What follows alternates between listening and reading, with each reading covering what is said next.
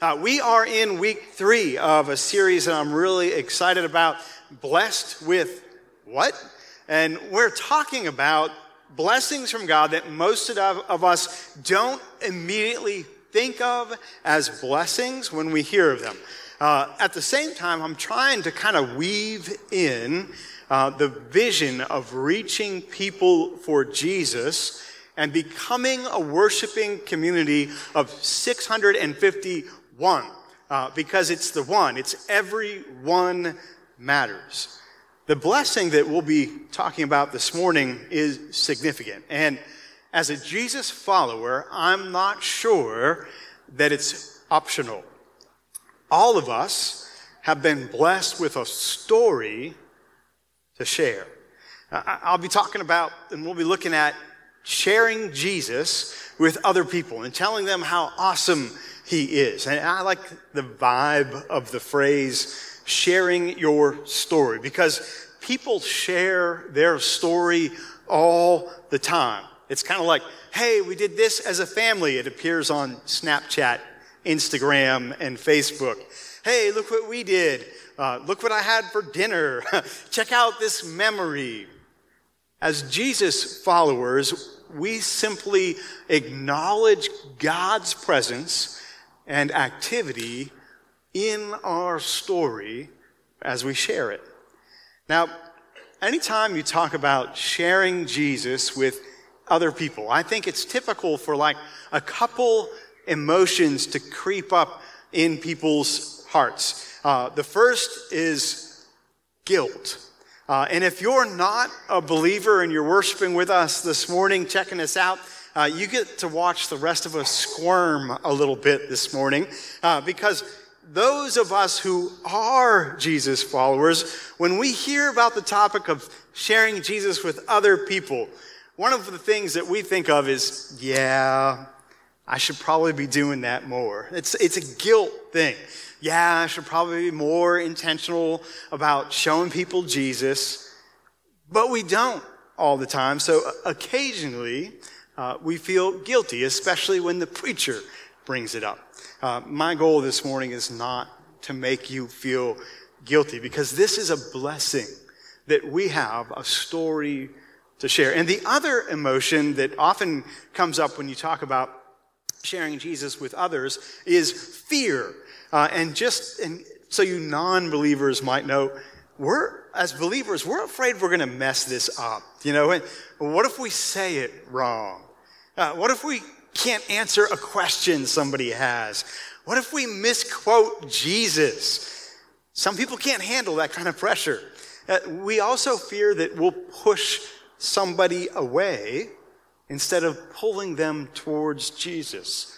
Like, we don't want to offend non believers. Uh, relationally, we don't want things to be awkward.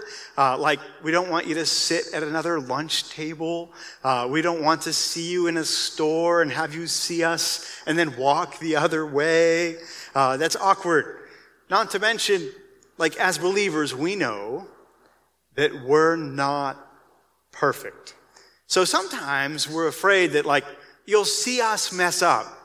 And you'll think or say to us, you're, you're nothing but a hypocrite. I'm here to like calm your fears this morning and say you have a story to share. And you know what? Jesus loves hypocrites too. So this morning, I want to give you some principles for sharing your story. And we're going to look at a, a, a scripture, and I think this biblical character gives us a model for sharing our story and the heart of it. And it's from 1 Corinthians 9, 19 through 23. And it's Paul. Even though I am a free man with no master, I have become a slave to all people to bring many to Christ. When I was with the Jews, I lived like a Jew to bring the Jews to Christ. When I was with those who follow the Jewish law, I too lived under that law. Even though I am not subject to the law, I did this so I could bring to Christ those who are under the law. When I was with the Gentiles who do not follow the Jewish law, I too lived apart from the law so I can bring them to Christ. But I do not ignore the law of God. I obey the law of Christ. When I am with those who are weak, I share their weaknesses, for I want to bring the weak to Christ. Yes, I try to find common ground with everyone doing everything I can to save some. I do everything to spread the good news and share its blessings. I think Paul is probably like the 651 everyone matters poster child. He is actually still being true to himself. He is obeying the law of Christ, which supersedes the Jewish law. What, what he's doing is actually identifying with where people are at so he can relate to them and show them Jesus. And it's an awesome model for us to follow. Um, be true to yourself. Have integrity in your own heart, conveying the truth that this book contains, and then go make disciples. Show people Jesus no matter who they are or where they're at.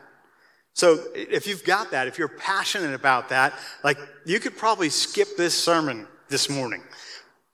But if part of you deals with that guilt and that fear, if, if you think even a little bit, you know what, Pastor Steve, who, who am I to share my story? If that's you, I want to share four unlikely people from Scripture who shared their story. And my hope is that when, when you see their story, you'll think, well, gee, they didn't know very much. They, they weren't perfect, and God still used them. Because the truth is, God really can use you to share your story to make a difference. So here they are four unlikely people who showed other people Jesus. Number one, the first unlikely person showing people Jesus is a Samaritan woman, if you're taking notes, who teaches us that sometimes all we need to say is, Come and see. Now, you may wonder why this woman is an unlikely candidate to show other people Jesus. And there are three uh, that I can think of.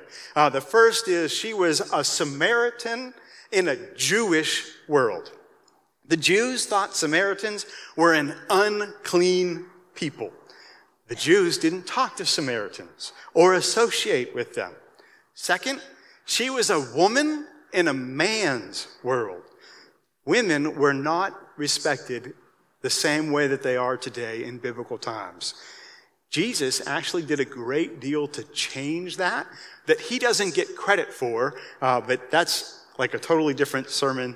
I'm just talking about the culture of the day. But in that day, women were almost considered property. They couldn't be witnesses like in court. It, it just wasn't allowed.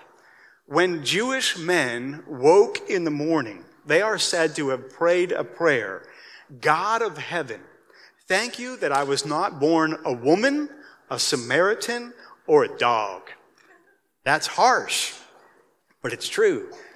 Lastly, she was 50 shades of gray in a black and white world.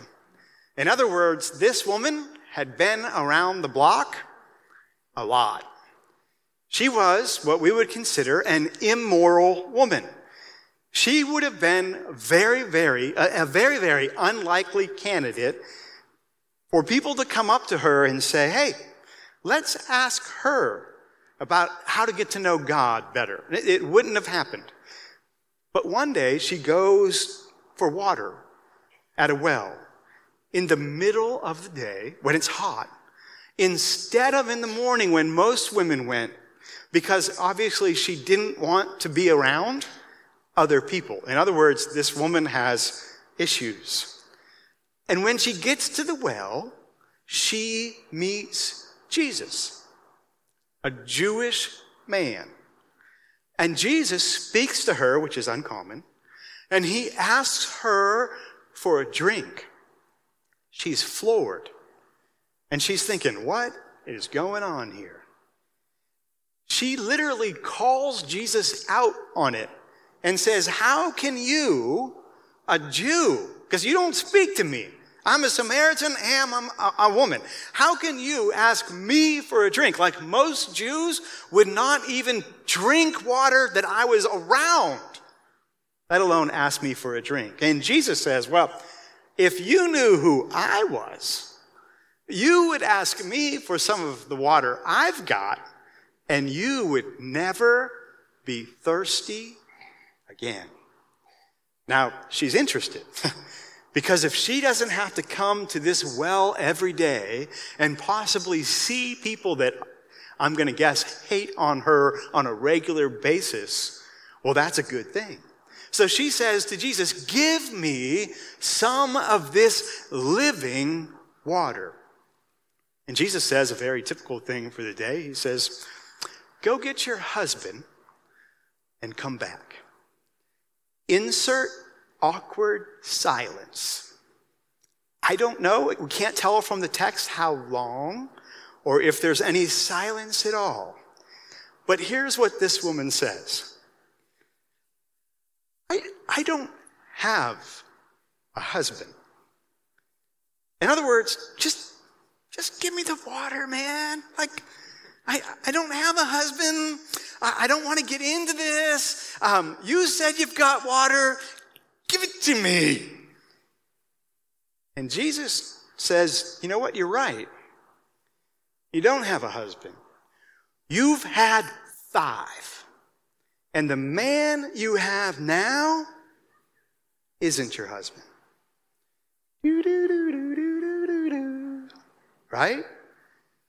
Her next phrase, I, I love it. She says, Sir, I can see you're a prophet. like, I've never met you before. You've just told me my whole life story. Uh, this is kind of awkward. You, you might be a prophet. She says, I know the Messiah is coming, called the Christ. Here's this spiritual hunger that's in her. And when he comes, he's going to explain everything. You just told me everything that I did. Is it, is it possible that you're the Messiah that can explain the longing of my heart? And Jesus says, I'm that guy. Let's look at what this very unlikely story sharer does. Picking up with John 4 28. The woman left her water jar beside the well and ran back to the village, telling everyone, Come and see a man who told me everything I ever did. Could he possibly be the Messiah? So the people came streaming from the village to see him. Come and see. Like, come and see and check this guy out for yourself. There's something different. There's something special, maybe something a little creepy about this guy, but you gotta come see Jesus. John 4 39. Many Samaritans from the village believed in Jesus because the woman had said, He told me everything I did. He told me everything I did. Come and see. And they believed. The truth is, you, you can do this too. You, don't have to be perfect. If anything, she's evidence of that, right? She had five husbands and she was shacking up with number six. You don't have to have all the answers. You can just say, Come and see. You can say, Jesus is showing up at this church in Newstand. Come and see. The, the worship is amazing. Come and see. They care about people, not just themselves. Come and see. Now, just a side note, because we're going to put together some meals later. I, I want to give a shout out to everyone who serves at and supports the ministry of the Mission Cafe. Uh, after second service, we're going to put together 40,000 meals for other people. That is amazing. And one of the ways that we fund that work is through the Mission Cafe. We don't keep as a church any of the profits from the Mission Cafe. We put 100% of the proceeds of, the, of that cafe into things for missions. 40,000 meals cost about $12,000. And it's worth every penny to proclaim that it's not about us and serve other people. So to all of you who support the Mission Cafe and serve there and are leaders there, thank you, thank you, thank you. It means a lot when you say, come and see. In fact, it, it means more when you say it than when I say it. Because when I say it, people think, you're the preacher there. Like, you get paid to say that. But when you say it, like you're a satisfied customer. Like people consider that like a five star review. When I say it, it's like, oh, you're getting paid. They've done studies. Four out of five people say that they would come to church if invited by a trusted friend. Four out of five people. Four out of five. Who do you know that doesn't know Jesus? Who, who could you invite? Because everyone matters. The, the Samaritan woman teaches us that you don't have to be perfect. You just have to say, Come and see. Because when people come and see Jesus, you never know what God's going to do in their life. The second unlikely person showing people Jesus is a man that was born blind. And what he teaches us about sharing our story is that we can make it personal. So this guy was born blind. So in other words, he has never known anything but darkness. And in that culture, everyone thought that he was suffering because he had sinned or his parents had sinned. And in the story, even the disciples asked Jesus that. Who sinned? This guy or his parents? That he was born like that. No one expected to see Jesus in this guy because he was a sinner. Jesus comes over to him and makes some mud with some spit and puts it on the guy's eyelids and says, Go wash in a pool. He does. And he's healed. And he never even sees Jesus. It says that he goes home seeing. Now, the Pharisees hear about this and get their noses out of joint because Jesus healed this guy on the Sabbath. So this formerly blind guy who's never even seen, seen Jesus gets hauled in to be questioned by the Pharisees. And they say things like, well, tell us the story. This Jesus guy can't be from God because he healed you on the Sabbath. He doesn't keep it. He's got to be a sinner. We think he's a false prophet. And they ask this formerly blind guy who had never even seen Jesus to give his opinion. And here's his response in John 9 25.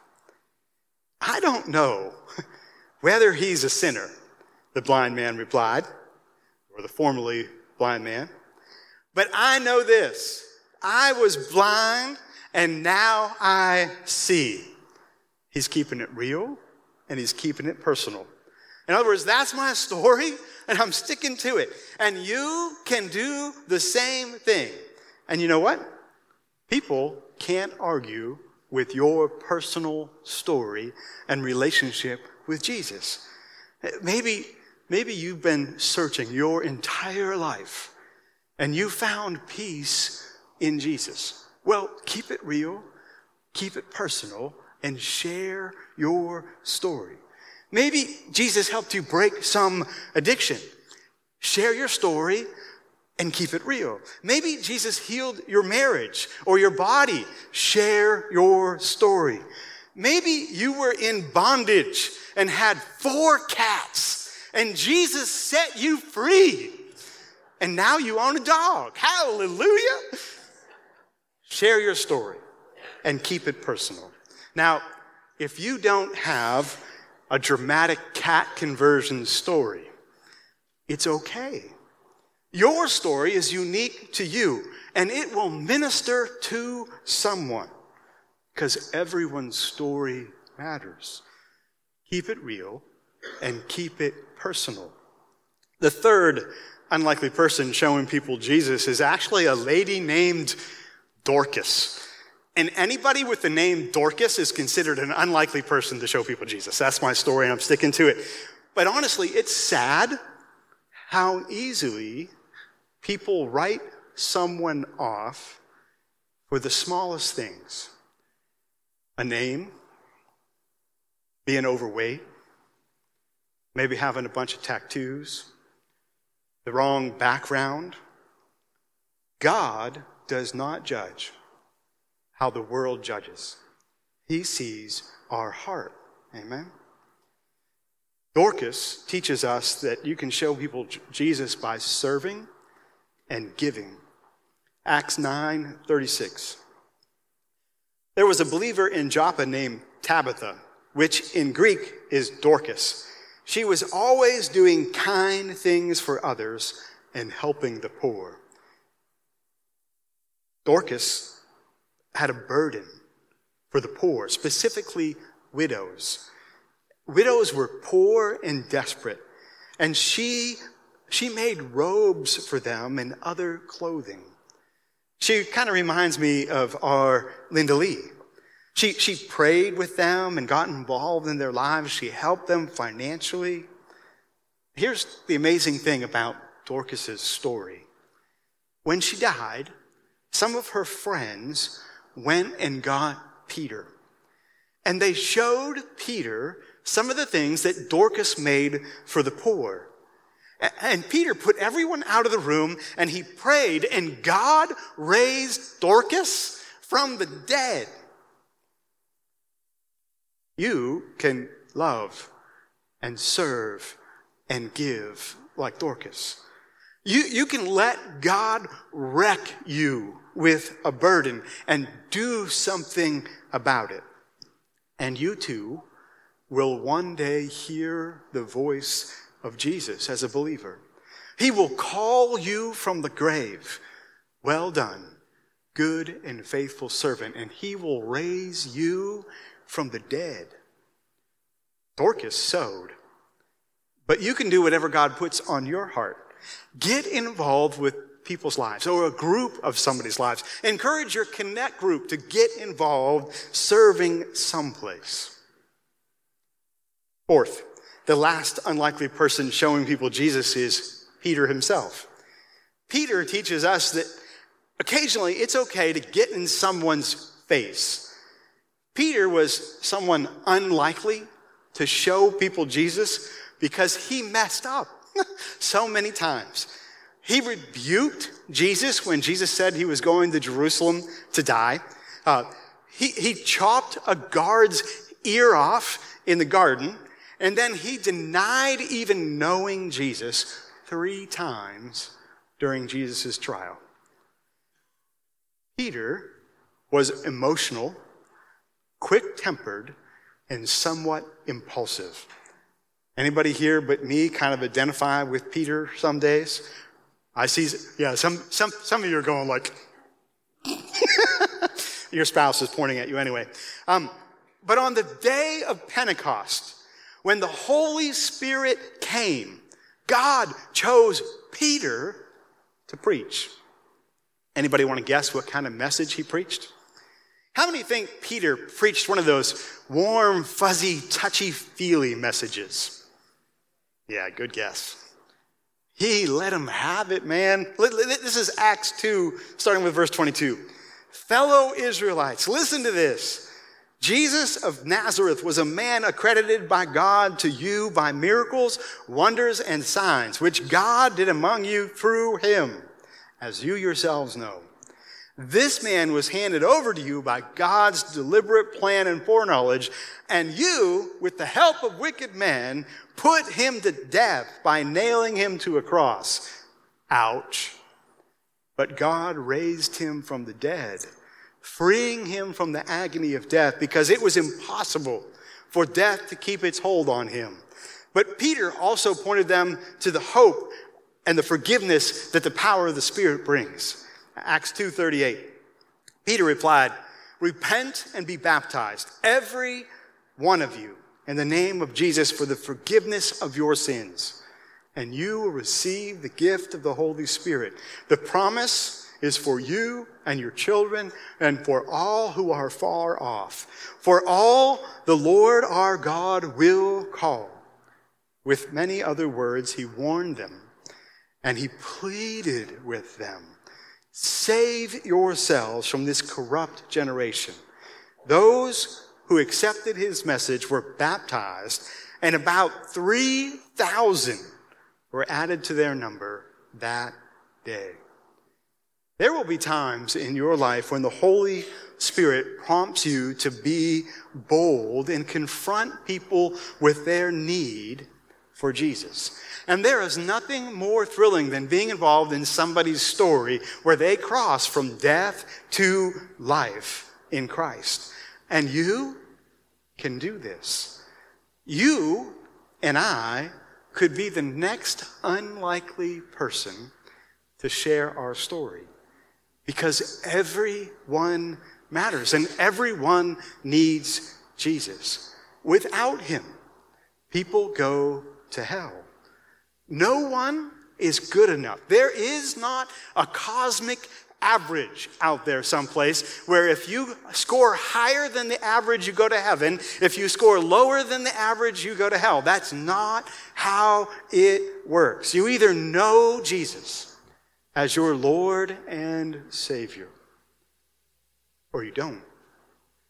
The things that you've done wrong, the things that I've done wrong, will condemn us to death if you don't know Jesus that paid the price for your sin and he offers you life. The good news is it doesn't cost you anything. He paid the price with his blood on the cross. You have to believe that he is the way, the truth, and the life. So this morning, I plead with you like Peter pleaded with the crowd save yourselves. Re- repent of your sin and call on Jesus. Follow him, pursue him, give him your life so you can live with him now and for all eternity. When you know him, you can't keep him to yourself. You are blessed to share your story. Do you know someone that, that doesn't love Jesus as much as they love him? And anybody know somebody that doesn't know Jesus? Yeah, like all of us, right? Let, let's just take a moment of silence and lift that person before Jesus. Let's pray together.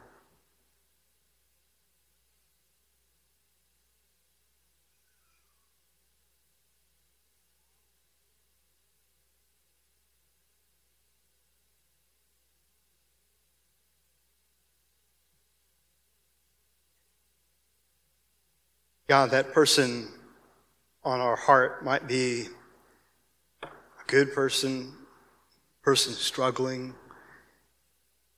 God, it, it really doesn't matter. There's not a scale out there someplace. We just need to know your son who died for us and offers us life. So for those that we know that don't love you like you love them, we ask that you would hear our prayer. As we keep praying this morning, there might be someone here who feels like, you know what, this, this is my moment to invite Jesus into my heart. Like I've never done that. And, and, and if this is your day to say, Jesus, save me, I, I, I invite you in to be my Lord and Savior. If the Spirit is pulling you towards that commitment this morning, would you raise your hand and just kind of leave it up so I can see you? Awesome. Thank you. Anyone else, if this is your moment, don't let this moment pass it by. There's a, a prayer on the screen this morning, and if you raised your hand, and even if you just want to reaffirm this this morning, would you pray this with me? Heavenly Father, save me from my sins. I repent and I turn to you. Fill me with your spirit so I can obey you. Make me new.